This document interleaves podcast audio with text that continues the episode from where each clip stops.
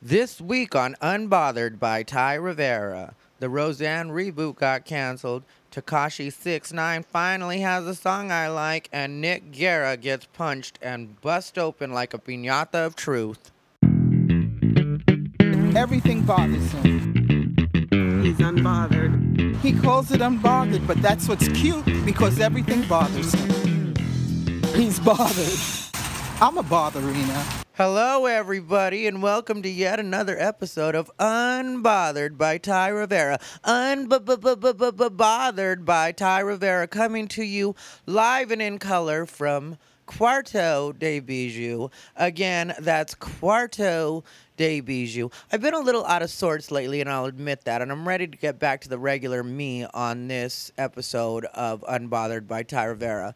Bijou is currently enjoying a Whimzees alligator, the unofficial never will be a sponsor of Unbothered by Ty Rivera, Whimzees alligators for your puppies and all their chewing needs. Oh, you guys. It has been quite a week, and we're only on Wednesday. That's right, I said Wednesday.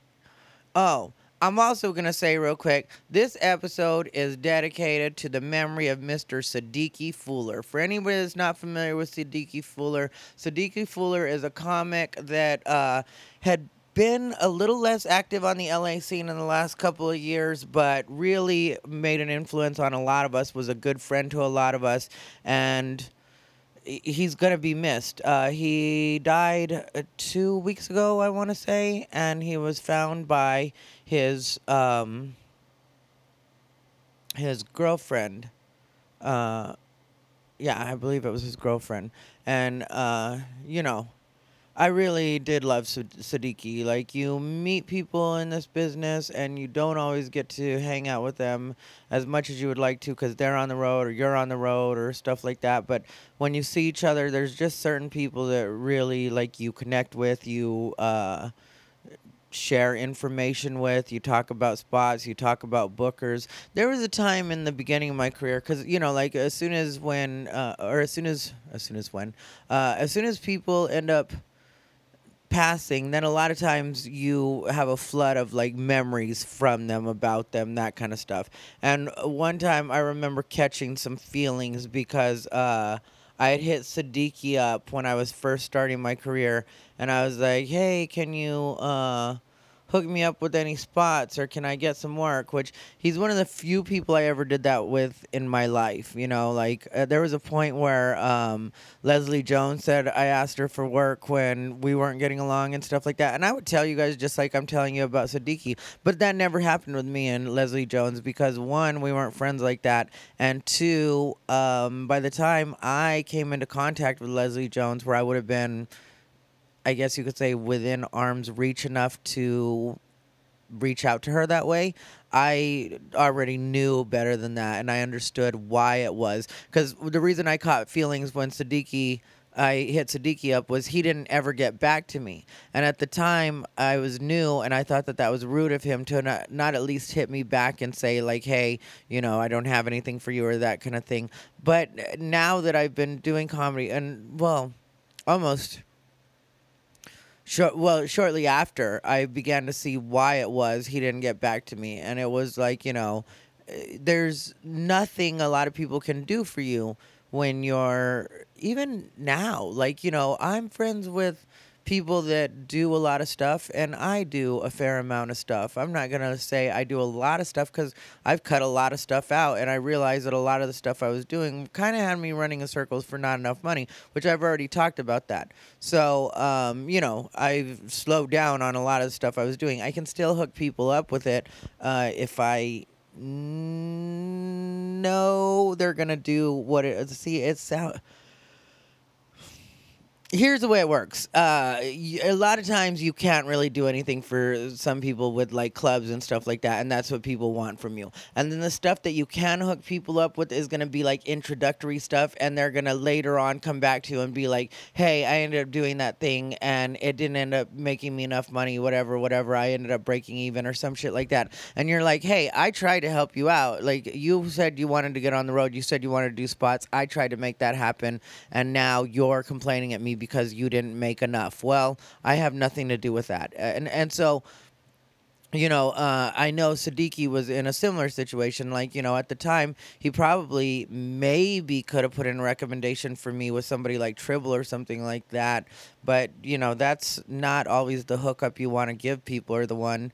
So, anyway, my point was shortly after I realized why it was he didn't get back to me, and then any kind of hard feelings I had towards him in that way dissipated, and it was all friendship from there on out. And that, I, like I said, was towards the very beginning of my career. So, um, you know, that was a very short while where I felt that way, and uh, as I got to know him throughout the years, I just began to really see what kind of person he was and he was really great person and i um it's unfortunate you know i mean like w- w- like uh i wish maybe i had gotten to see him more or you know life is life so um yeah, I just wanted to make sure that I definitely did shout out Mr. Sadiki Fuller. For any comics that don't know, tomorrow, uh, which is May 31st, Thursday, May 31st, they're going to be doing a memorial for Sadiki Fuller at the Hollywood Improv at 10 p.m. So if you guys get a chance to make your way out there. Uh, go ahead and shimmy on into the improv. Even if you didn't know Sadiki, you should shimmy on in if it's possible and uh, pay your respects because he definitely was a comic that made an impact on the LA scene. And sometimes, like the younger comics will think that because they didn't know somebody that means they didn't mean shit and it's it's such a limited way of looking at things uh, but yeah so let's get to the other stuff that i wanted to talk about. Real quick shout out to tekashi 69 which uh, i've been a tekashi fan for a while now but never liked one of his songs. So there's that. I just like that he's a troll. I like that he's made his way up and i know different people have talked about like the charge he had which was like a uh, something act with a minor. But if you read the actual story on that, or even listen to the interviews with him on that, or even see the way it's been adjudicated, like what happened was him and his friends made the shitty mistake, and I will admit that it was a shitty mistake on their part, but like of not checking a girl's ID when she was hanging out with them. And I only know that Tekashi wasn't having sex with the girl. He took a couple pictures for um, social media, you know, and posted them on social media of this girl doing something. I'm not sure exactly what she was doing because the articles haven't said exactly. But uh, then he ended up, you know, having to go to court and that kind of stuff. And I ended up uh, reading about it, and it really did seem like the kind of situation where, and I'm not making excuses for people. I'm not what you would call call an apologist. I'm just saying that when people are young you know, like he, and it's still, um, there's still some debate as to whether or not he was 17 or 18 exactly when this happened. And, uh, you know, I just, like that part, I really, you know, in a lot of ways with that kind of stuff, I always feel like it's better for me to let the courts handle that. And the courts have dealt with it and say that, you know, his sentence isn't actual statutory rape, he's not actually going to prison, he's not actually going to jail, then, and they've done, you know, their research from what it sounds like from interviews and stuff like that, you know, as far as the court went, like they did everything that they needed to do. So it's like, what, why am I going to stand in the way of a person?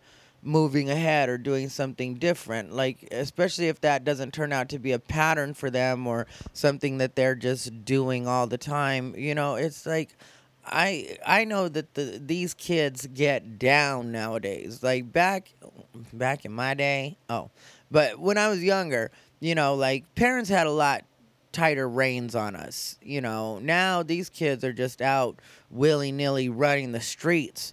They're not even going to the mall like little kids anymore. Like they're going to fuck parties, and it's like these kids are really blurring the lines as to what's acceptable for these youngsters. So I just stay in my lane as the adult that I am and let these kids do what they need to do.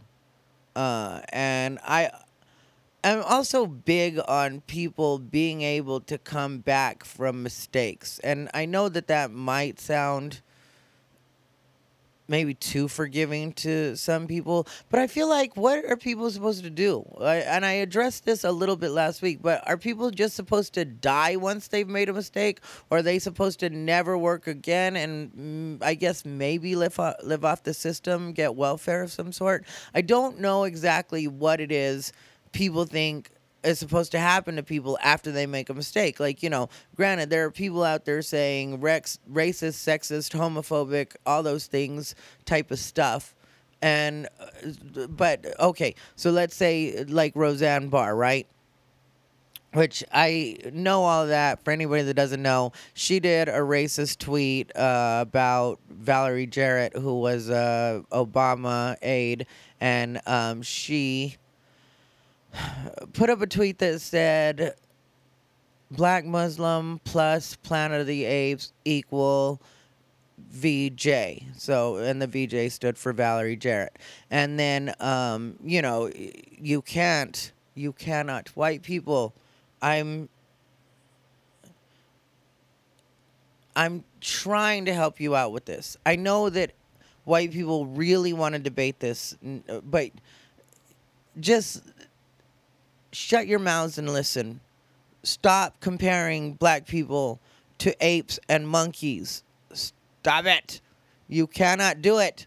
I know that every once in a while one of you gets crazy and thinks that you're the one. You're suddenly the Neo of racism and you're the one that can do it. But it just doesn't work that way, white people. Stop yourselves. Stop yourselves. Stop yourselves. Stop yourselves.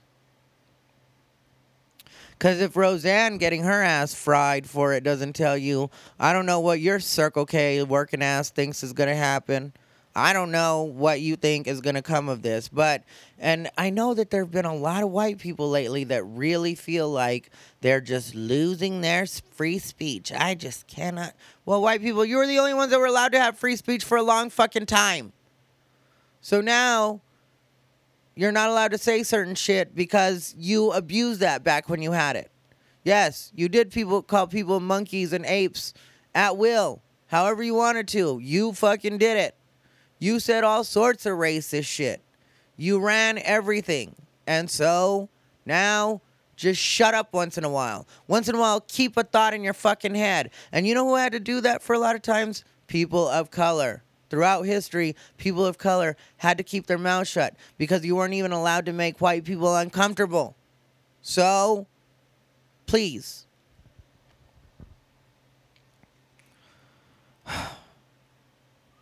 So yeah, uh, and Roseanne has been canceled, and people were talking about, you know, some people are making the comparison with the NFL, and I really do feel like it's the same thing. You know, like it cost ABC money and it was going to cost ABC money. You know, like people start boycotting.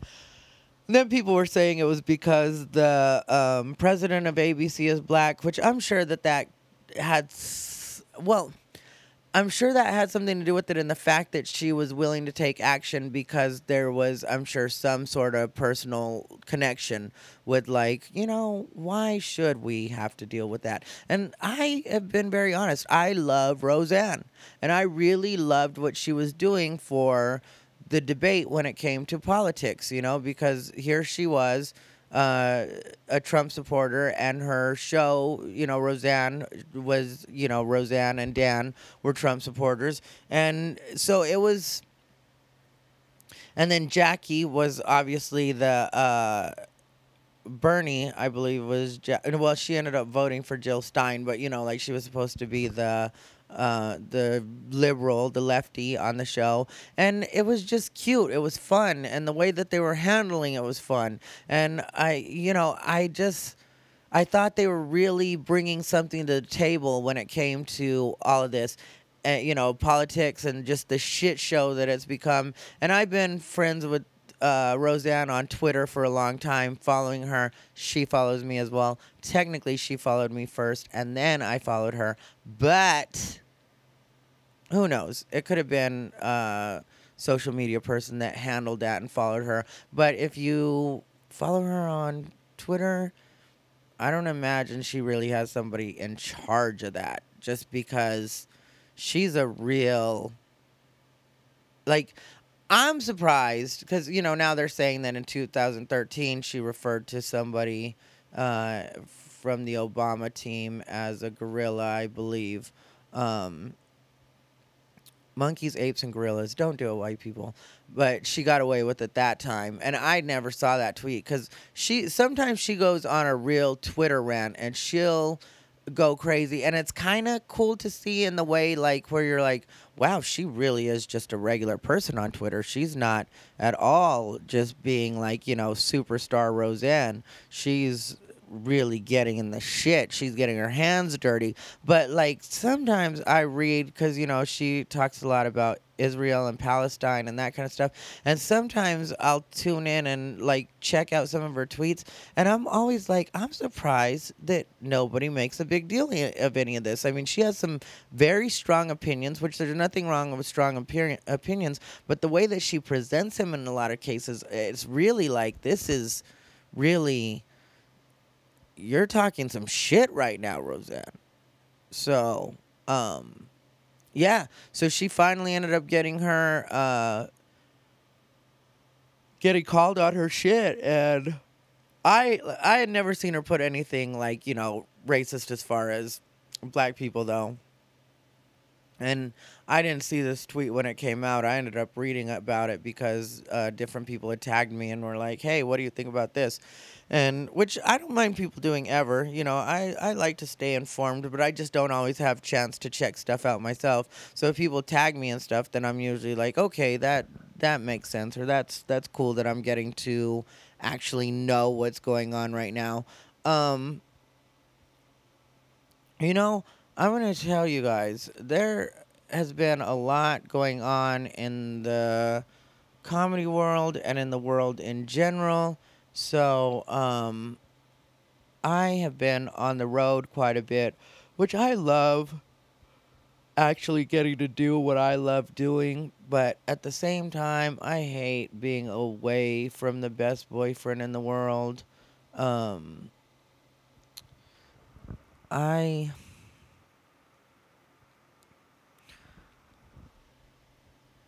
really, really, really, really, really, really, really, really, really love my silly boyfriend. And he's um, very patient with me. But at the same time, I'm a really good boyfriend with him, too. So we make like a good pair, I would say, because neither one of us is doing all the work and we uh, correct shit when we need to. And this time, you know, because I got back Monday, I was in Wichita and I got back Monday.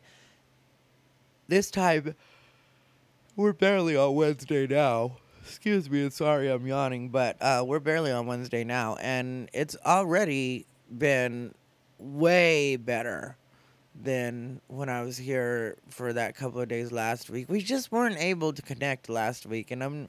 We've talked about why it was, and you know we tried to figure it out, but really, who knows exactly why it was? It just wasn't happening last week. You know, we weren't connecting for some reason, and that's gonna happen sometimes. But uh, we definitely got it together this time, and it's great, and I'm happier than ever. But you know, I gotta say, ever since I got with him, I've been happy. So he made me mad Sunday night. Yeah, Sunday night, uh, we had a quick, uh, not, not even a argument. It just, you know, I was a little bit bothered. and then uh so when I got home Monday cuz he was like, you know, I still can't wait to see you Monday and then we you know, talked it out somewhat and I was like, "All right, well, I'm still not happy, but I'll see you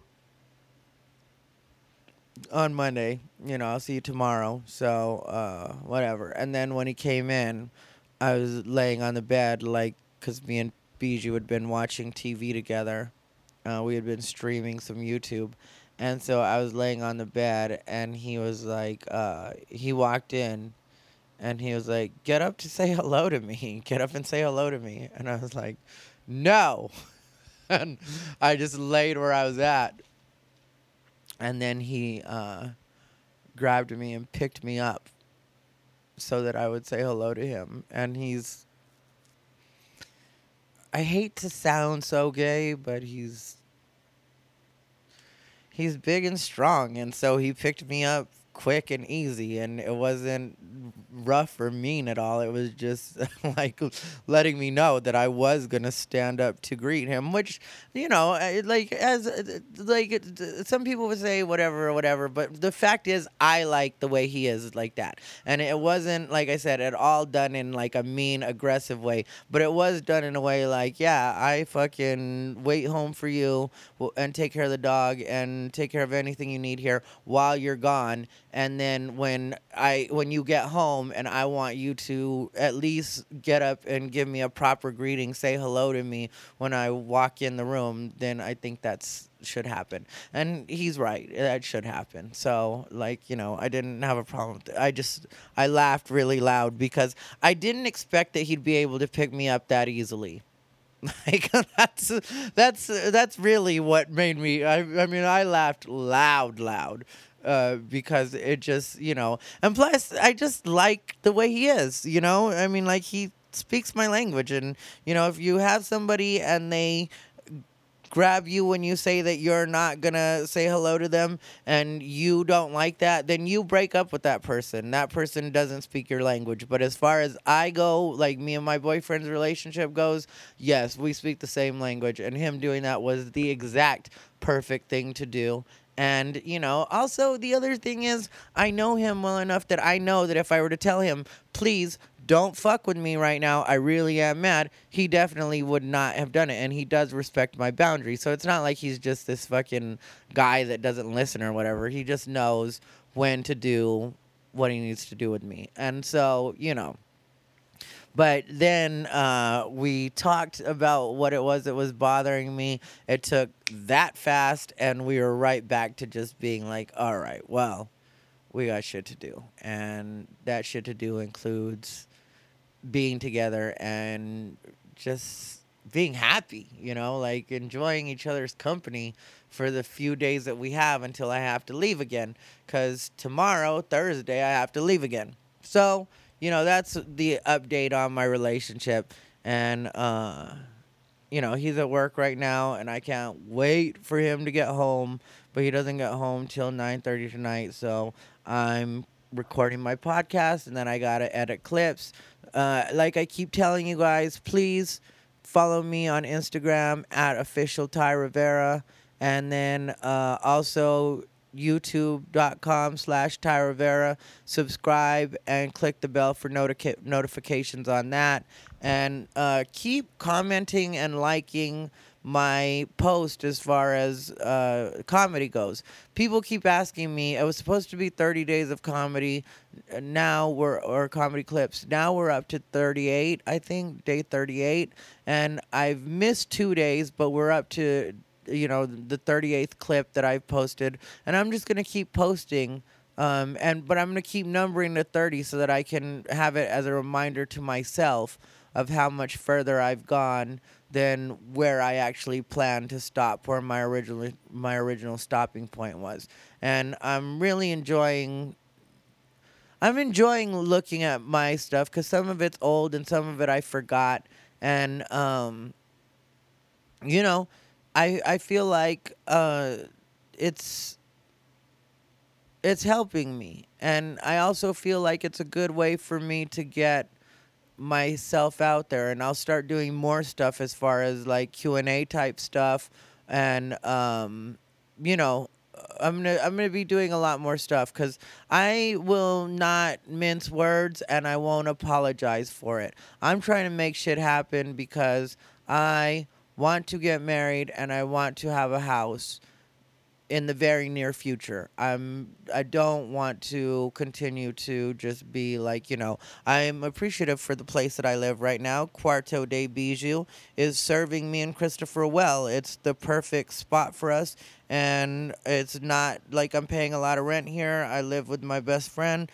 and, you know, I mean, it's not like I'm paying nothing here, but uh, it's, I'm not paying a lot of rent, and so it's an opportunity for me to be able to sort things out, figure out what I want to do, pay some bills.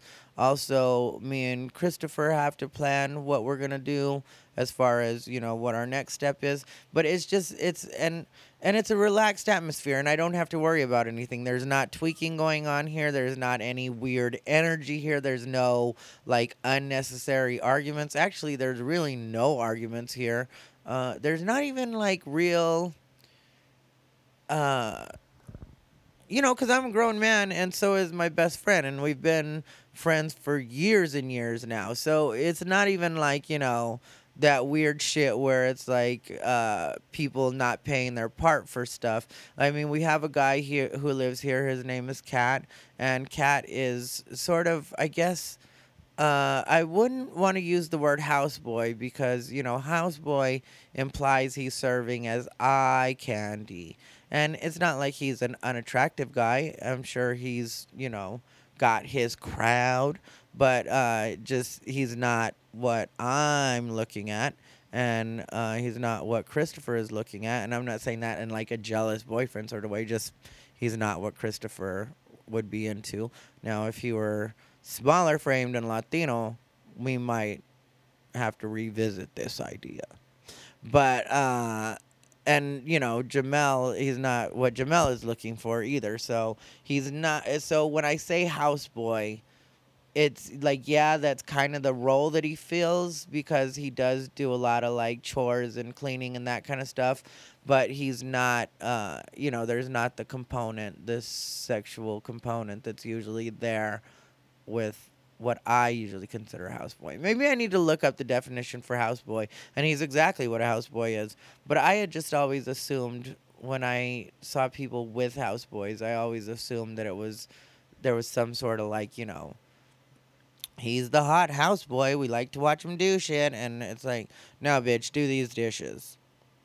I just need these dishes done. I don't need nobody to look at. I got a boyfriend to look at when I want something to look at and he does sexier shit than dishes. But there's that. And then um what else did I say we were going to talk about? We talked about Tekashi, which I know some people are going to have feelings about that and be like, you know, call me say that I'm uh, I'm just tired of people. So say whatever you want, you know? I mean, like obviously I have my way of thinking and I'm not even, you know, like I said, when it comes to Roseanne, there were people that were like, you know, well, she needs to look at something how she ruined her career and it's like Roseanne's made a shitload of money. And if Roseanne wants to ever she can go on the road and she can perform at casinos. And she might have to give it a couple of you know but here's the deal. Here's what's going to happen with roseanne. And she's uh, she did the apology and then she you know is now defiant again or whatever. But what's going to happen with roseanne is she will at the most have a little while where she needs to cool her heels and collect herself and give people a chance to kind of forget about this situation if this is what she decides to do. And then in a couple months, a year at the most, she can start touring again if she wants to tour, which she hasn't toured in a long time, but she could do high end, you know, like casino type stuff and make the real money out there one night. Just do a one night, whichever Agua Fria. Is it Agua? No, Agua Caliente casino, places like that. So there's that. Plus, she'll always be good for TV, like as far as opinions go. So she could do something with that. Like, there's always going to be something for a person like Roseanne. So when people say, like, you know, oh, she's ruined her career, it's like, mm, you obviously know nothing. So, you know, I do feel bad for some of the cast though, like you know the guy that played DJ or the the kids on the show, because those people thought they had a gig and they're on a you know a hit show, and now it's all been taken from them because Roseanne said something stupid. You know, and I was disappointed in the fact that it wasn't clever, it wasn't funny. Like to me, there was no joke there. Somebody today posted uh, on my Tino uh, is his name, and I like him and I like his opinions. I'm not like you know bashing him.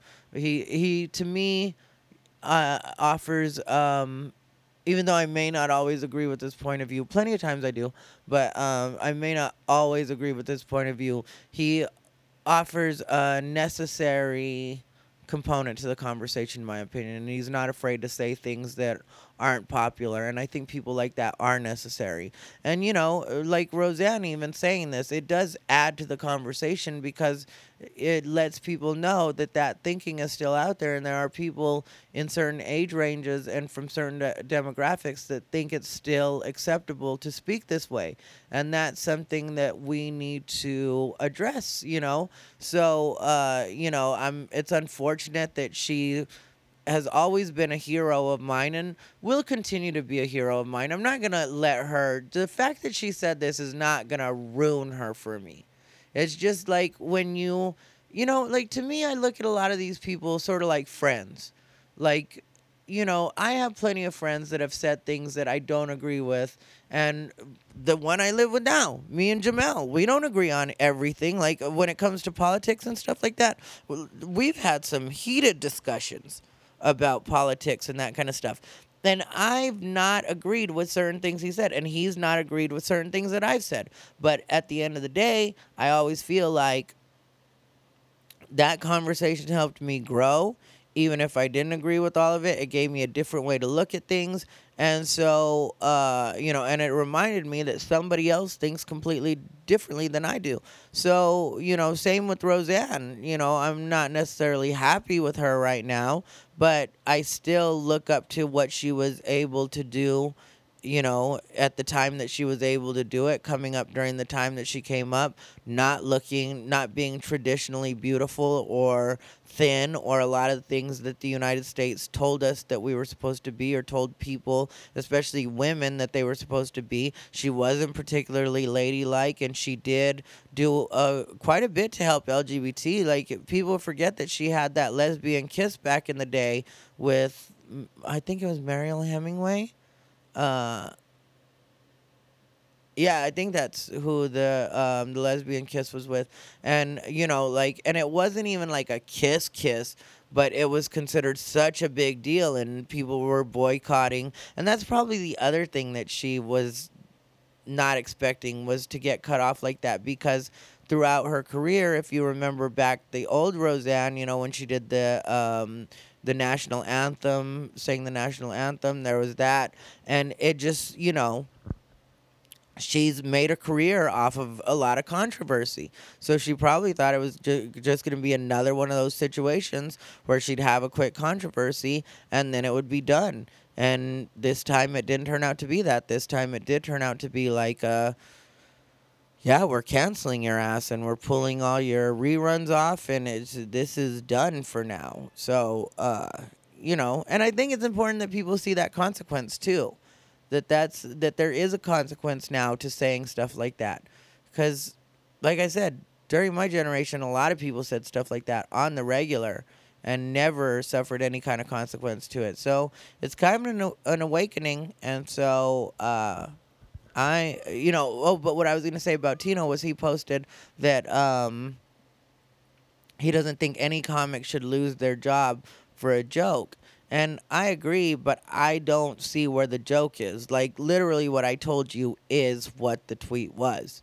And it was black, li- black Muslim uh, and Planet of the Apes equal VJ. So to me, I'm not seeing a setup and a punchline there. I'm not even seeing a proper roast joke there. So, you know, I can't defend it and be like, oh, yeah, it was a joke and it just got taken the wrong way. You know, on Facebook, I said that I could see even past the racism aspect, you know, if it were an actual joke. Like, you know, if it were something like, you know, when you watch a roast, people do say things that are racist when you watch like a regular roast or roast battle, which is very popular. One of my favorite shows to watch. If you guys aren't familiar with roast battle, check it out on Periscope on on Periscope on Tuesday nights. I think it's under verbal boxing on um on Periscope. But if you search roast battle on Google, you can find it. And yeah, you uh, you know, a lot of the jokes are racist, but you know, so I could forgive it if it were like clever enough, funny enough. But even when you watch roast battle, when people say things that are just racist and don't have like an actual, you know, aren't an actual joke, the judges will mention that and the audience will just you know, stone face it or like boo it or wah wah because it's not, you know, it's not funny. It's just racism. So, you know, there was that. Then Nick Guerra, who is a good friend of mine, he's been a guest here on Unbothered by Ty Rivera back when we still had guests. I know I do plan to have guests, but like I told you guys, I don't plan to have guests until I get back after next week. Uh, next week might even be hard because I think I'm in San Diego. I'm in Sacramento this weekend. If you guys don't know, I'm in Sacramento at Laughs Unlimited in uh, Sacramento. So, and that's Friday through Sunday. If you guys get a chance, Friday through Sunday, Laughs Unlimited in Sacramento, and I will be posting about it on social media, Facebook. I've been posting about it already, but I'll be posting where you guys can get tickets and that kind of stuff. So there's that. Then uh, Nick Guerra, like I said, good friend of Unbothered by Ty Rivera, good friend of Ty Rivera, ended up getting punched on Sunday night by comedian Willie Barcena, fellow Latino comedian Willie Barcena. No, Willie. No, Willie. Willie, you need to stop punching people, Willie. No punching people, Willie. Oh, but it's true. Willie, stop hitting people. Uh, you know, he got in a fight a while back with Adam Hunter, who Adam Hunter, unfortunately for Willie, is an MMA guy, so that didn't turn out too well for him. And it's just like Willie has to be at least 50 years old or close to 50. And that's not me clowning or being like, you know, acting like he's old. Because I'm going to tell you the truth Willie Barcena is actually a really good comic. Willie Barcena is, when it comes to just pure stand up and what he can do on stage, he's a great writer. He's an asset or could be an asset to the Latino community in general, not even just stand up, but just in general. If he were to take his position as seriously as he wants everybody else to take his position, he could actually be something, you know. And I don't mean that he's nothing now, but he's just not what he could be for as talented and as funny as he is, and as many times as he's been on, um, like he's done actual Tonight Show, like several times. You know, like he's, I think 12 times or something like that is what it was. So it's like, but then he has these situations with people where he'll decide that they're not respecting him enough. And then the next thing you know, they're like either a sworn enemy or I I don't know what the fuck a person like Willie Barcena is thinking to tell you the truth. I do, I just don't get it. I don't know what it is he thinks that people are supposed to do like when he walks in a room or he it's like this weird Mexican respect that some people want that just doesn't really exist anymore. And I remember I it's I remember from when I was younger what it was like. It was like here was the deal. Your uncles and stuff like that used to talk shit to you. And you, as a youngster, were supposed to just let them talk shit to you. And you weren't supposed to say anything back. You were just supposed to, like, you know, at the most, humor them and you know act like you were submissive to whatever they were saying or you know accept your place as being kind of a kind of a nothing you know? Uh, not being silly or but like you're just supposed to be like you know oh yeah you know and like i am stupid you're right or i am weak or whatever they called you you were just supposed to accept and I've seen Willie do that with people. Like I personally have not been on the receiving end of that stuff like that because I know the type and I stay away. As soon as I see that type of older Latino, I'm always like, yeah, I'm not doing that. I'm not a part of any of that. Uh, and you know, like I don't know how him and Nick originally met each other or if Nick actually worked for him for a minute. Like Willie does Texas quite a bit, and Nick is from Texas. So, um, but then there's Nick to talk about Nick. I did uh, Stand Up Revolution season two with Nick, and then Nick toured with um, Jo Koy a little bit for a minute there. I'm not. I don't remember how many dates he did with Jo Koy, but it wasn't like a long time. And then me and Nick had a thing too, where like you know, I um, and this is no secret. I've talked about it on Unbothered before. Like I had a minute where I didn't like Nick the best, you know, but then I got to know him better and I got a better understanding of him. And you know, we're friends. We're friends, friends. Like when I was in LA, we would hang out all the time. You know, when he wasn't on the road or I wasn't on the road, we would meet up late night. You know, like that's one of the good things about having comic friends when you live in the same city. Sometimes we'd meet up at ridiculous hours. Like I remember one time we were both editing shit, which takes forever and ruins your fucking day. And we were both editing shit and I hit him up, and we ended up going to grab something to eat at a 24 hour Mexican place, and it was like 1 a.m. when we did that. It was just like, you know, yeah, let's fucking just go hang out and take a break from what we're doing. And so, um, we're actual friends. And, uh, but you know like i know that sometimes sometimes he does have a smart mouth or whatever I mean, like, and sometimes he is a little bit of a ball buster, but that's kind of a lot of people. That's kind of the comic personality. Um, you know, it's what comics do. Like, they talk a lot of shit, and um, but I hadn't known him to, and I, I know him well. You know, we're like I said, when I say we're friends, we're friends. So uh, if he were talking shit about people, I would definitely know. Uh, but I haven't known him to talk shit about Willie Barcena you know, like I know that Willie had accused him of stealing a joke at a point, which is always offensive to comics. Like that's one of the reasons that I don't like like I personally if we're to talk about like cuz we're to unpack a lot here in this last little bit of unbothered cuz I feel like this is worth actually exploring because at the beginning when I said uh, Nick Guerra gets punched and bust open like a, a piñata truth, it's like a lot of what he's saying is true. Uh, you know, like about because when what happened was, let me run this down the most logical way I possibly can. Because sometimes I try to talk to you guys like you guys are with me in the day to day and know exactly what's going on and what's happening, and you guys are seeing shit. Um, but uh, what happened was Sunday night, Nick Guerra was hanging out at a village inn in El Paso uh, and or maybe it was San Antonio. Anyway, it was in Texas at a village inn.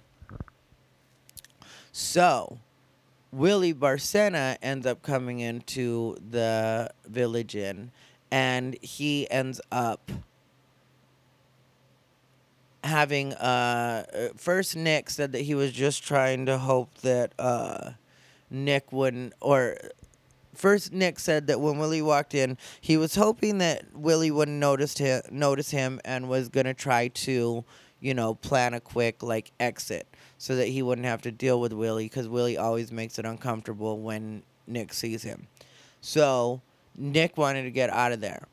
And then Willie ended up seeing him, and Willie was hanging out with some other comics, Renee Vaca, and I'm not sure who else.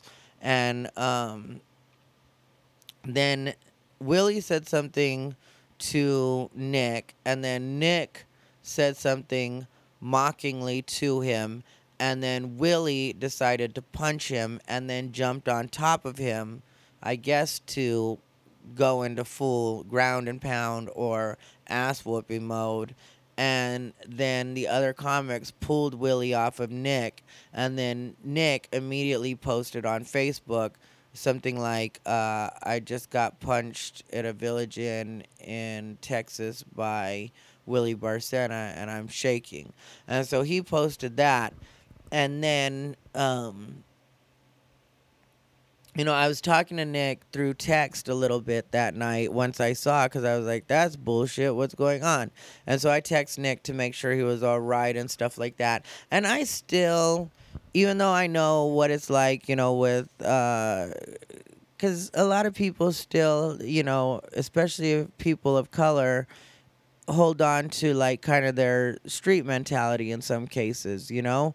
Like i'd be lying if i said i to a degree don't do the same you know? Like there's a way that i talk there's a way that i do things that is kind of from my upbringing you know? Um, but then also there's a way that i kind of don't pay attention to that anymore. Like i talked about it like when that guy attacked me in that gay bar and i just didn't feel like I was a part of his issue and I wasn't sustaining physical damage. And, you know, like obviously, if you're sustaining physical damage, you're going to have to do something. And I'm not a person who's unable to defend myself. And so I, but I just didn't feel at all threatened in this situation or didn't feel like, you know, it, it felt like one of those situations where at the end it was like, that was weird. Um, and you know and i felt like it was all very contained in a way but like f- so my point is like even if you've evolved past that there's some of us that just know it's there and don't really care about it or aren't particularly bothered by it which you know that's where I'm at. I'm the kind of person that like, you know, I see this shit happening all the time in different circles and different groups and stuff like that and it's just like, you know, I've been a lot of places in my life where people have pulled guns and that's not an exaggeration or me just making it sound like more than it is. There was a time where people were pulling out guns everywhere I went. Like, you know, it wasn't uncommon at all to be like, "Ugh, another person with the fucking gun."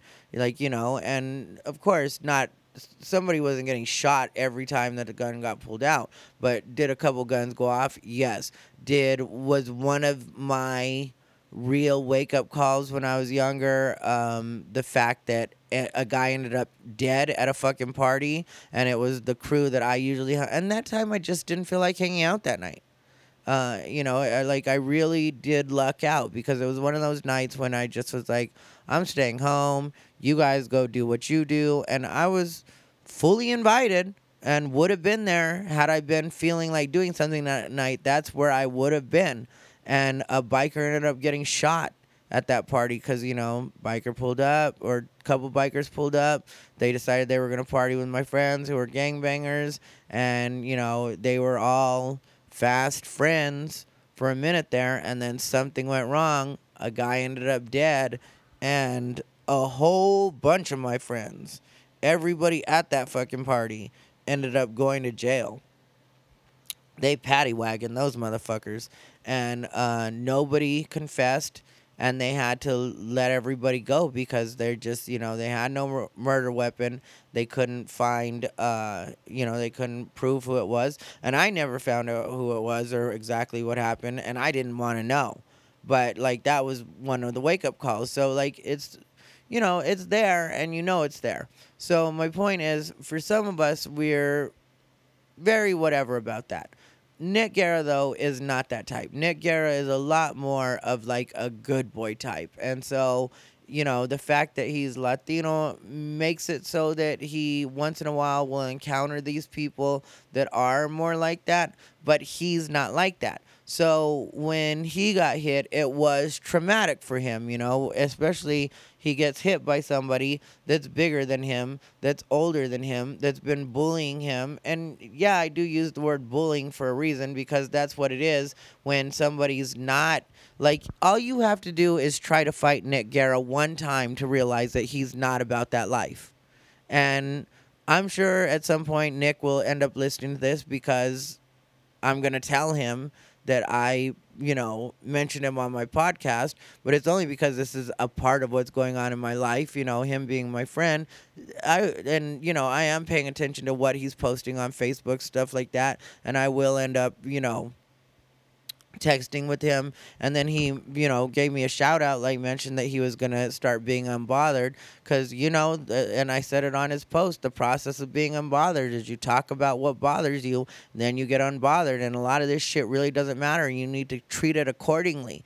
So you know if I were to give Nick any advice I'd say just to you know make like Elsa and let it go because uh, you know everything a lot of what he said is like right on the money as far as you know like it being a thing with some of these older latinos not necessarily being happy with where they are or where they ended up and you know that kind of being like their thing and then like different people did jump in with side issues and stuff like that. Like that happened with two of my good friends butch escobar and chris doran. They got into it with nick over the last couple days and i'm not really going to discuss that part of it just because i'm friends like real friends with all three of those people.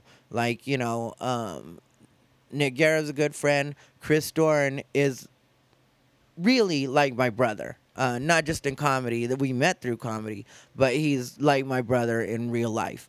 Like you know, there's no very few people in my life that are more down for me than Chris Doran, and I feel the same about him. Anything I can do to help him out, I would definitely do to help him out. And same, and he's really proved it. He's been my friend through a lot of shit. So, you know, uh, me staying out of that, like what happened between them, that's something I'm perfectly comfortable to do, and I will make no excuses for that. I don't want to be a part of that because they're both my friends, and I'm not getting into that.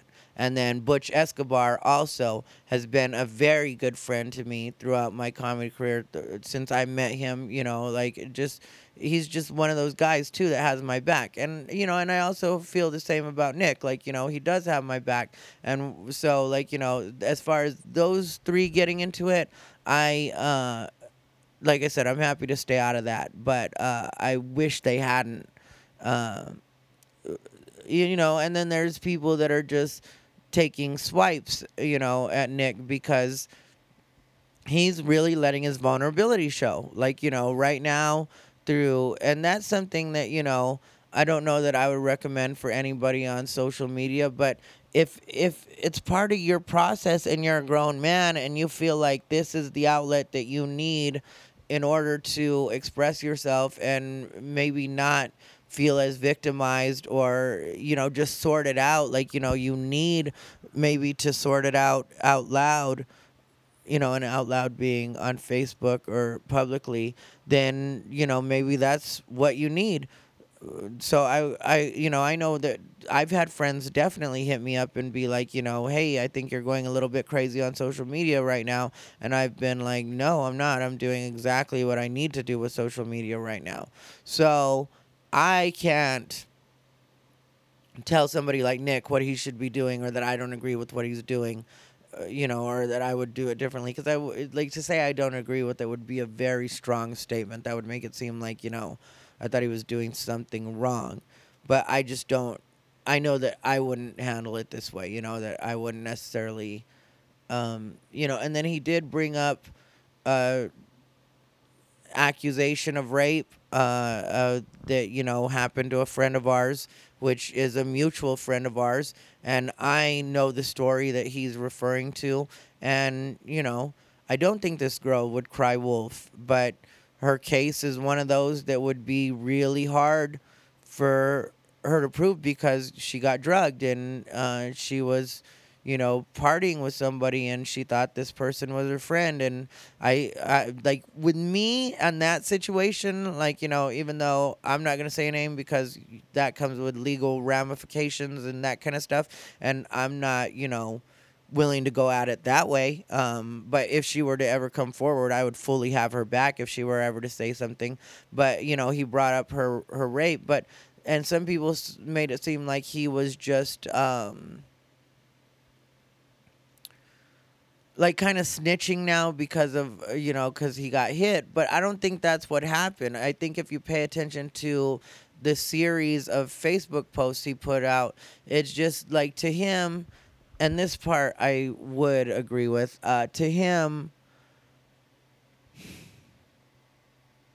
like there's all these little things that make it so that being a latino comic is bullshit like and there is the crabs in the barrel mentality and there are like different comics doing different sneaky shit because latinos somehow bought in to the fact that or the idea that there could only be one big or good latino comic at at one time and not all of us feel that way because I don't even consider myself a Latino comic. I'm a comic who happens to be Latino. But uh, you know, I and I stay away from that circuit in a lot of ways because I know that there's that bullshit. And I've even had a couple people try to get kind of shitty with me where I've had to tell them like I don't I told one comic in so many words, I was like, I don't do that fucking beaner bullshit. I don't do it at all. So don't bring it to me. I don't hang out with you guys for this reason and uh he right away corrected himself and was like you know oh i'm sorry i didn't mean to make it like that. And i was like yeah i don't care what you do with the other latino comics. I'm in full support of you living that life however you want to live it. But that's not what i do. And when i come around i am a guest on the latino scene. I'm not trying to be at home here because being at home means putting up with a bunch of extra bullshit and the comic that he was talking about was a really good friend of his. And that's the way latino comics do each other sometimes. And i don't know if it's a dominance thing if that was the reason because you know he was dating the girl that ended up getting raped. Uh you know and then she was ashamed to tell him because she thought it was part her fault because she shouldn't quote unquote shouldn't have been partying with that guy.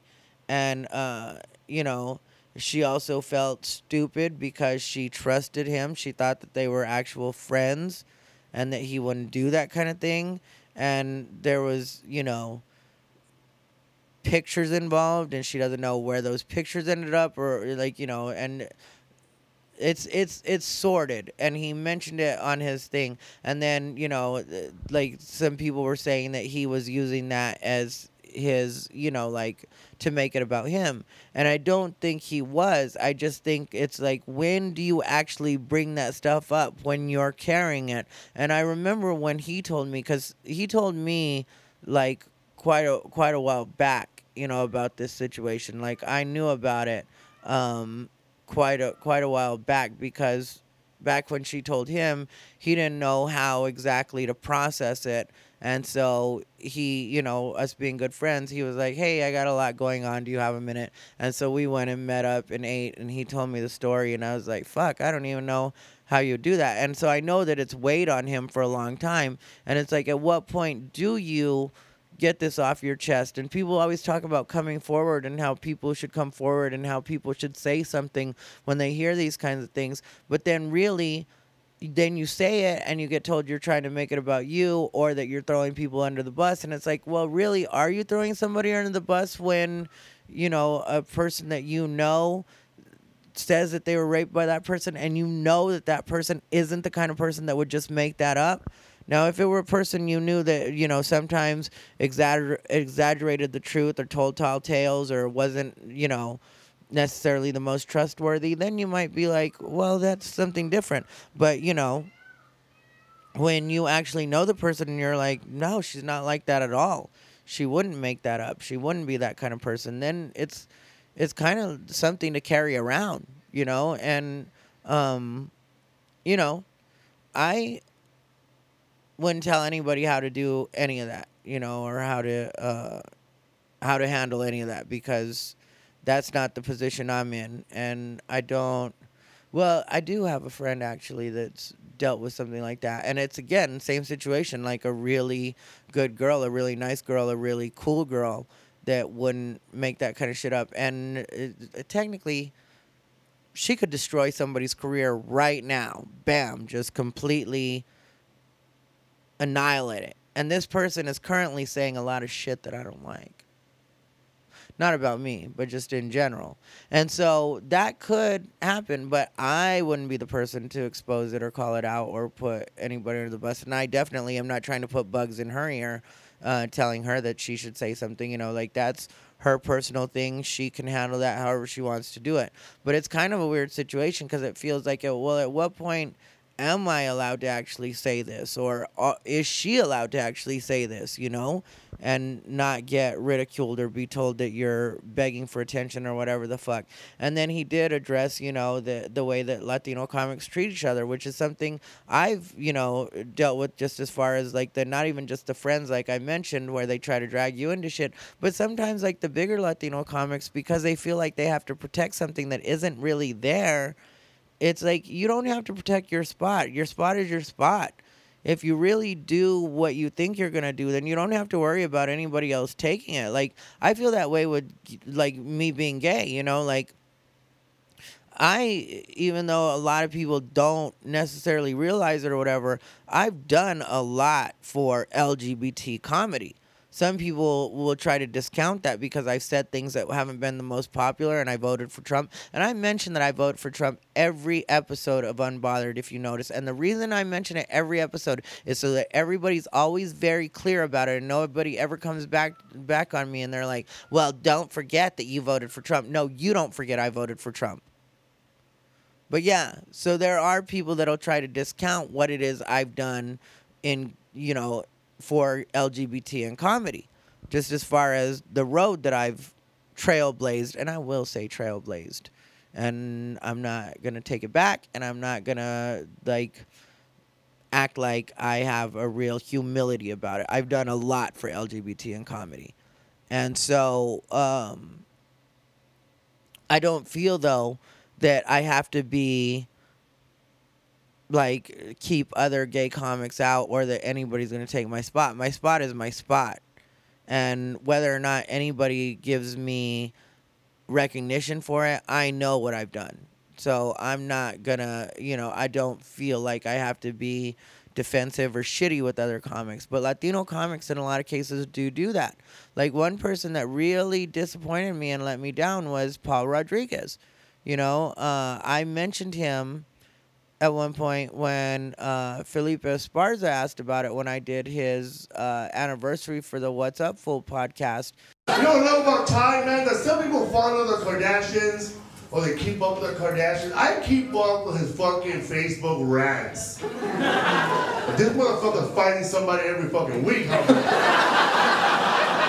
Cause you're gonna be funny, so I'm a Felipe up so much that he'll actually like find out who I'm talking to when I don't even use a name. he'll hit me up and be like, "Was that so and so?" And I'll be like, "Fucking Felipe." I'm gonna impeach it, man. One time somebody was talking shit about him with the Laugh Factory, and then I said, fuck that, who, who could it be, man? And I fucking called the Laugh Factory, who went up that night? Then I found out Paul Rodriguez, bro. He said, fucking orderly, man. He called you Quagmire, bro. Yeah, fucking Paul Rodriguez. He could Because he did this. because he loves you, bro. Yeah, he could use this has been a legend. because you know um, I don't remember. Oh, I mentioned it on Facebook once that there was a Latino comic that you know that I had really looked up to, and he had been like a piece of shit with me. And it was just like one of those things I mentioned. It was a couple years ago, and then Felipe brought it up when I did his podcast, and he wanted to know who it was. And then uh, he did research, and then he was like, "I figured it out."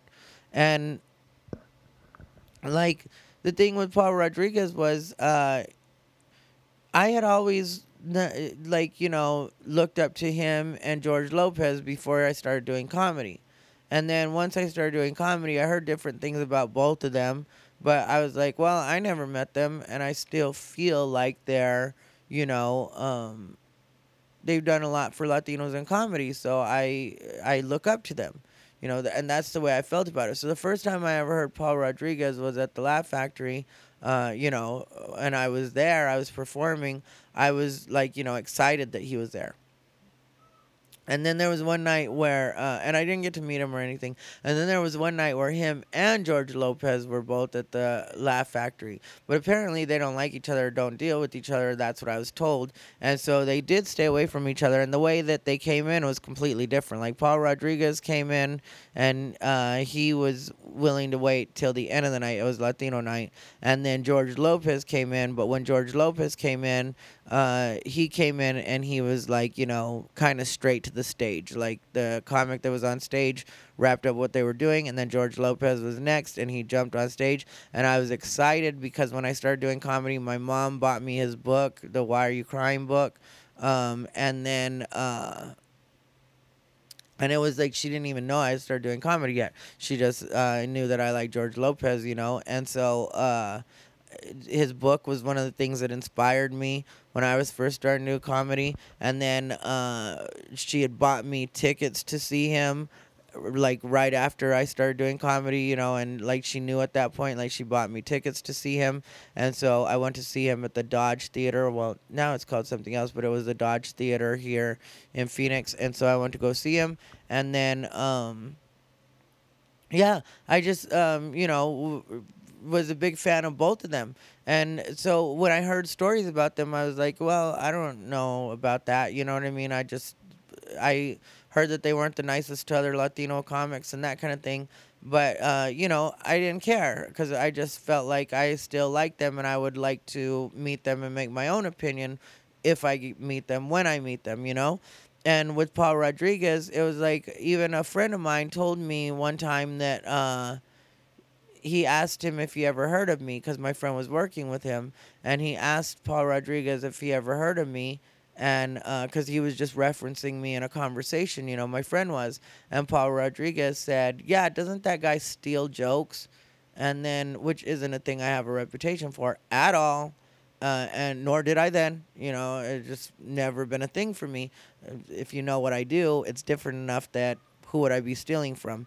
And so uh, I was just so, uh, but even though my friend told me, and my friend didn't tell me in an instigating way, he just told me like you know that that's what his response was when I asked him about you. I um, I still in my head felt like you know, well, I'll see what he's like when I meet him. You know, I still will not have an opinion of him. So then, cut to several years later when I'm at uh, Gabriel Iglesias had the uh, Stand Up Revolution Comedy Festival here in Phoenix, you know, at the Tempe Improv, so Tempe technically. And uh, I wanted to get Gabriel the gift because, you know, people give him gifts and stuff like that. And I wanted to thank him for everything he's done for me. And so I he I we all got souvenir shirts for, you know, our season and it had all of our names on it, you know, for uh, the Stand Up Revolution. And so um, I tried to get everybody's signature, you know, everybody that had done it. I tried to get everybody's signature on one shirt, and I was going to give it to Gabriel at another time. And the only ones I didn't get were Carlos Alazraqui, and that was because he ended up leaving early. So I was like, I'll get him at another time. And then uh, Paul Rodriguez, I was um, trying to get Paul Rodriguez and uh, he he first like started off by like giving me like hard looks when he would see me and I was just like, you know, I'm probably reading too much into that. It's no thing, you know, like whatever. And oh, and he had talked shit about me once at the Laugh Factory, and it was before I got my silicone taken out. And it wasn't like you know we had a, a chatted or anything like that. I just got off stage, and then he said some shit about me, and then afterwards they were like, "Yeah, did you hear Carlo or um, Paul Rodriguez bagging on you after you got off stage?" And I had went to go smoke a cigarette immediately after I got off stage, and I was like, "No." and they were like, nah, he was talking shit. And then like, you know, I was just like, really? And then they were like, they were like, yeah, he was really talking shit. And so I was just like, oh, okay, you know, but I still was like, whatever. Yeah, maybe I don't know him and that's kind of shitty or whatever. But at the same time, he was probably just trying to get a laugh on stage or whatever. So I still wasn't tripping. So then, you know, I get to what's it called? And I'm still willing to just brush everything off and just be like, okay, I'm still meeting like a Latino comedy icon. And I'm still, uh, you know, excited for, you know, to get this shirt signed also and and you know and just maybe say a thank you for what you did as far as being a latino. Because i remember when his show was on you know um so anyway so he's mad dogging me and i'm not really thinking anything of it at the same time. And so i'm like here's my chance to go get him to sign it. He's going to be on stage in a few so i'm just going to go back to the wings right there at the tempe improv there's a place where we wait right backstage and there's room to like sign or sit down. There's even a little couch back there and stuff like that and stools usually. So i went back there with the shirt and then i was like i was like uh excuse me mr rodriguez Mr. Rodriguez, uh, would you mind signing this shirt, please? And then he completely pretended not to hear me. But I knew I was close enough for him to hear me, and I said it clearly enough for him to hear me. So then I repeated it, excuse me, Mr. Rodriguez, would you mind? Uh, and so then I was like, because he didn't look at me, he just continued to look forward. So then I was like, maybe he really can't hear me. And so then I said his name, like, you know, in a louder voice, like actually, like when you're calling someone, like I was like, excuse me. And then I was like, Paul. And, uh, and then he looked at me in a way like, I heard you, you know, and like gave me a like, shut up look, you know, like a squinted the eyes type. You know what I'm saying. I'm sure I could show you easily the look that he gave me. And then I just looked at him sort of like, um, you know, uh, all right, whatever. And then he walked off. And, like, you know, that whole second part was after he was already done. And so he was able to walk off, walk off, like, leave the area. And so it was like, you know, it wasn't one of those things where it's like, oh, he was trying to get in his head for a set. It was like, no, that shit was done. Like, uh, then I was just asking for the, and so you know, it was it's it's it's disappointing sometimes what happens with other Latinos because, like I said, even Willie is somebody like you know Willie's never been mean to me. You know, like he's been like a smart mouth uncle to me before and like that kind of shit. But I mean, like you know, um, he's. I haven't had the same history with him that Nick Guerra has. So it's not like he's like, you know, bullied me and so I've never like, you know, said anything shitty to him cuz you know, I haven't had a reason to or whatever. But like it I've like I said I've seen him do it with some other guys and I know the reputation and it's kind of like just stop doing that and just take your place as like one of the elders and actually give us a reason to respect you cuz I know a lot of the guys that you're dealing with, and all of us were kind of raised the same way or a similar way because we're Latino, so we wouldn't be opposed to respecting you. Like I know that the guys that kind of are uh, considered disrespectful to some of these older guys aren't disrespectful people because in a lot of cases I'm a bit older than they are and I've done more than they have and they're respectful with me but that's because I'm respectful with them and I don't treat them like they're less than me. You know, like I am.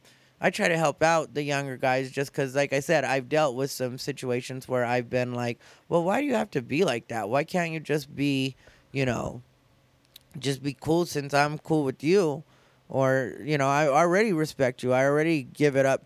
Like, you don't have to push me into the ground or make me feel small in order to be what you are. Like I already respect what you are, you know. Um so yeah, so, you know, but I think I got away from the subject in a way, but kind of, you know, at the same time, not really. I stayed on what I was talking about. So I do understand a lot of what Nick was saying on uh, Facebook. Uh, you know, the like I said, the only thing I would caution him about is just the um. You don't want to let it go on too long because you know eventually your fan base and the people that are pulling for you will start to get like you know, hey, just move on now. You know, like it's it's time to just let it actually move on. Even the people talking shit at a point, just start blocking them and don't let them occupy any more of your mind.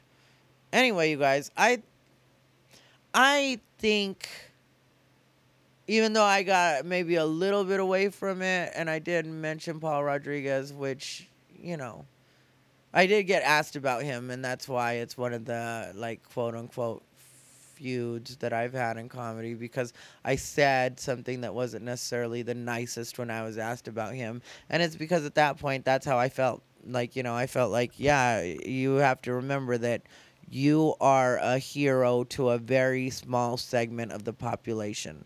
Like Paul Rodriguez, as far as the mainstream world goes, you're not considered like one of the greats of all time. You're not considered like a Chappelle. You're not considered, you know, even like a George Lopez, really.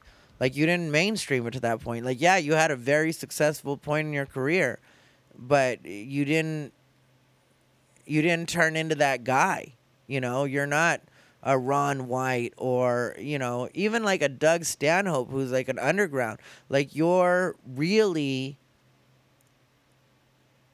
only revered by younger than you Latino comics. So when you shit on us, it's kind of like, well, now the people that you're shitting on really do have the ability to take away what would be considered your legacy because we're the only ones that ever would have honored it. And I certainly don't see you as anything at this point.